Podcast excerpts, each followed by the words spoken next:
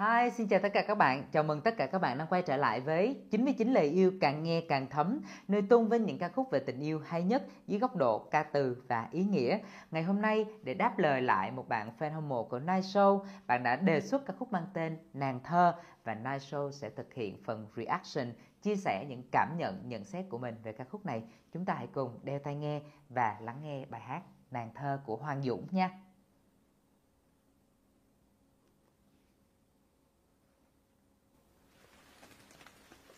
Bắt đầu thấy tiếng mưa là thấy dễ chịu rồi.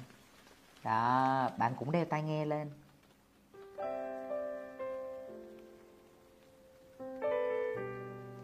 Tiếng piano trong mưa.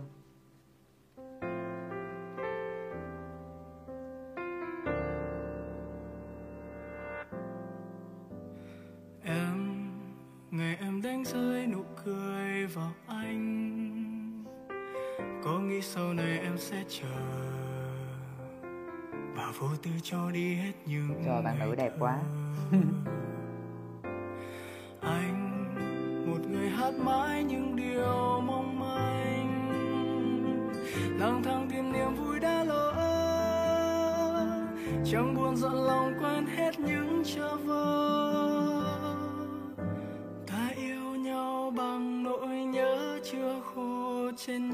câu này hay, các bạn nhớ nha, câu này hay. Ta đâu bao giờ có lỗi khi không nghe tim chối từ? Chỉ tiếc rằng em không là nàng thơ. Anh cũng không còn là nhạc sĩ mộng mơ tình này nhẹ như gió, lại chiếu lên tim tiếng yêu này mong manh giờ tan vỡ cũng đành xếp riêng những ngày tháng hồn nhiên. Trả lại. Nghe một phần trong ca khúc nàng thơ. Cảm giác làm sao? Thoải mái ha? Ca khúc mà vẽ ra được cái màu thiên thanh, màu trời. Nghe cái tiếng chuông len ken len ken của cái toa tàu. Và mở đầu lại có tiếng mưa nữa. Nói chung là tự nhiên thấy cả một cái thanh xuân nhuộm sắc màu thiên nhiên trở về với mình. Có lẽ vì vậy mà chính mượn một cái câu comment của một bạn khán giả để lý giải về việc tại sao cái ca khúc nàng thơ này nó cứ âm thầm leo lên top trending của youtube thời gian vừa qua ha không thể tin là ở cái thời âm nhạc đi theo thị trường lại có một người mang âm nhạc đi theo cái lối mộng mơ như này như một bông hoa nhỏ giữa đám cỏ cháy bay bổng thật sự. Chính xin phép không có nhắc gì về cái ờ, khái niệm gây tranh cãi là âm nhạc thị trường bởi vì mỗi người sẽ có một cái quan điểm riêng của mình. À, chính thì nghĩ rằng âm nhạc nào cũng sẽ có thị trường của riêng nó chỉ là có một vài thể loại âm nhạc sẽ chiếm được lòng của người nghe đông đảo hơn, sẽ sở hữu cái thị hiếu của đám đông tốt hơn thôi. Còn chính thích cái ý số 2 mà bạn viết, đó là mang âm nhạc đi theo cái lối mộng mơ. Và như một bông hoa nhỏ giữa đám cỏ cháy bay bổng thật sự. Cái comment của bạn á, nó cũng thơ như cái cách mà Hoàng Dũng viết ra nàng thơ. Đây, thay vì là lựa chọn cái cung bậc đau khổ ở nhiều cái khía cạnh mà nó sắc sảo, sắc nét hơn, với những cái đề tài giật gân hơn, kiểu giống như là phản bội, cắm sừng, đeo nơ, vân vân.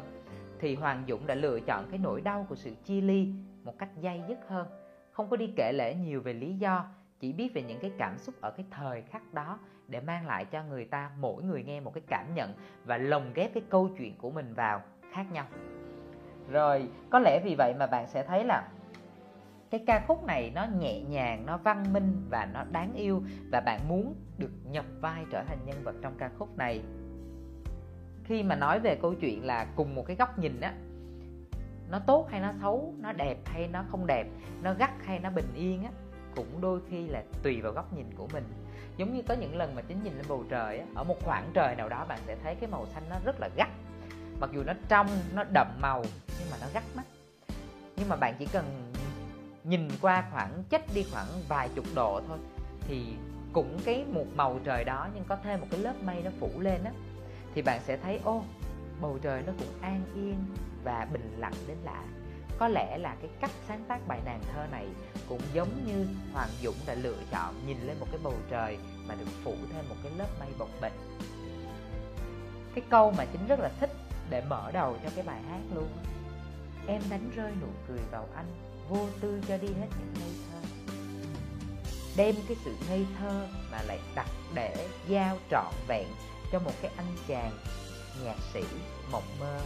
Đa sầu, đa cảm, yêu bầu trời ghét chiến tranh, thích màu hồng, thích những cái gì đó nó lãng đãng nó bồng bềnh và hay đi lang thang. Cho nên nó cũng sẽ lý giải được một chuyện là anh nàng thơ, anh của lộn em nàng thơ và anh là một chàng nhạc sĩ mộng mơ thì nó sẽ tạo ra những cái bước tiến và cuộc tình tiếp theo sau đó. Rất là nên thơ. Lúc đang yêu thì sao nè? Ta yêu nhau bằng nỗi nhớ chưa khô trên những bức thư câu này nên hiểu làm sao? Coi như là được ra đề thi tốt nghiệp năm lớp 12 bạn có nhiều cách để tiếp cận, nhưng mà tự nhiên khi nghe đến câu là những cái nỗi nhớ mà chưa khô trên những bức thư, thì chính nghĩ ngay đến việc là sử dụng một chiếc bút mực máy để ghi và mực nó chưa kịp khô thì mình đã vội vội gửi thư đi rồi. Để làm gì? Để cho cái nỗi nhớ của mình gửi đến đối phương nó không bị ngắt quãng.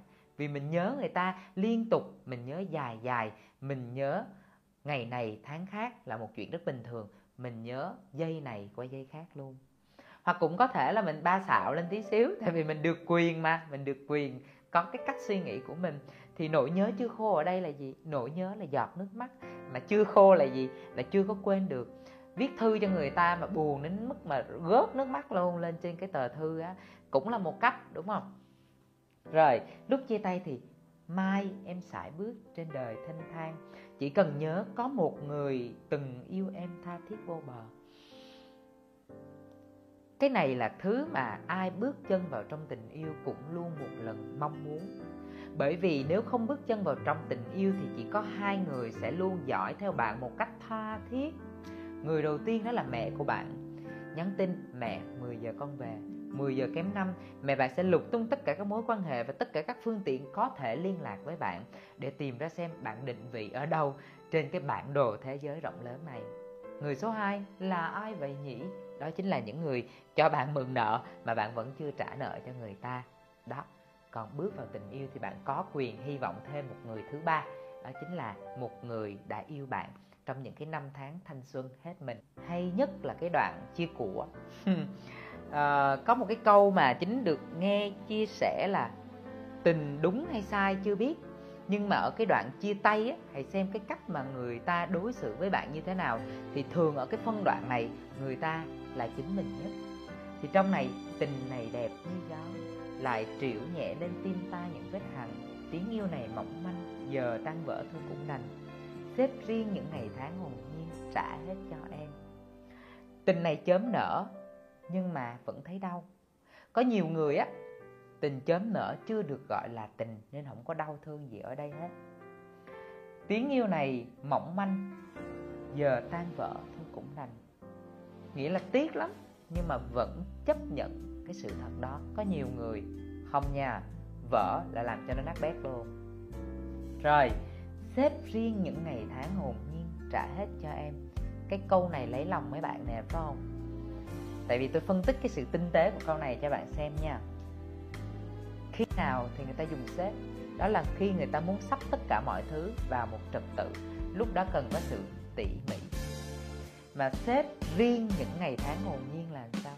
Là bạn muốn đặt để những gì tốt, đẹp nhất ở riêng một phần, chứ không hòa trộn với những điều khác. Và cái cuối cùng là trả hết cho em. Nối một câu liên tục, bạn sẽ thấy cái hình ảnh của một người rất tỉ mẩn, sắp xếp những vùng ký ức đẹp nhất, đóng gói nó thật là đẹp đẽ và trả là trả hết cho người con gái bạn. Và tôi nghĩ là bạn thèm thuồng cái điều đó vì bạn hãy thử nghĩ mà xem người yêu cũ, mà nhất là mấy người hãm hãm trong cuộc đời của bạn á, đôi khi họ đối xử làm cho bạn đến bây giờ nghĩ lại vẫn còn rùng mình, đúng không? Kiểu như là chia tay một phát là bao nhiêu cái thứ hỗn độn, lộn xộn nhất là họ không có sắp xếp gì hết trơn gom thành một cục. Trong đó là vui, có buồn, có ghét, có thương, có giận, có hờn, có oán, có và có cả những cái bill mà đi ăn chung với nhau, ăn sáng, ăn trưa ăn chiều bill ăn sinh nhật bill ăn kỷ niệm chung, thậm chí cái nhẫn hột xoàn trên tay mà hồi xưa người ta tặng cho mình á, bây giờ người ta cũng nói tháo ra bỏ vô cộng lại chia đôi. Đó, bởi vậy nên bạn thèm cái cảm giác một cái cuộc tình mà nó thi vị như thế này. Và cái phần cuối cùng cũng là cái thông điệp mà mình chính muốn chia sẻ với tất cả các bạn. Chính nghĩ là bài hát này nếu như mà nói về triết lý và những cái ca từ đắc địa thì không có nhiều bài hát này nó không có ngồn ngồn những cái triết lý để dạy cho bạn, phải yêu như thế nào, vân vân. Nhưng mà một bài hát hay đôi khi chỉ cần xuất phát bởi một cái câu, một cái hình ảnh đinh, đẹp, đặt đúng chỗ.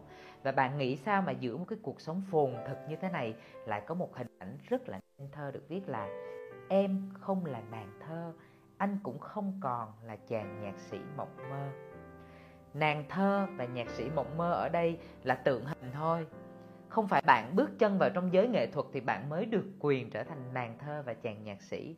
Chính nghĩ là tất cả những ai đi vào trong tình yêu nếu tìm được người hợp cả người mà đối phương á, có thể truyền cảm hứng cho mình và mình truyền cảm hứng cho người ta thì chúng ta hoàn toàn có thể là một cặp nàng thơ và chàng nhạc sĩ.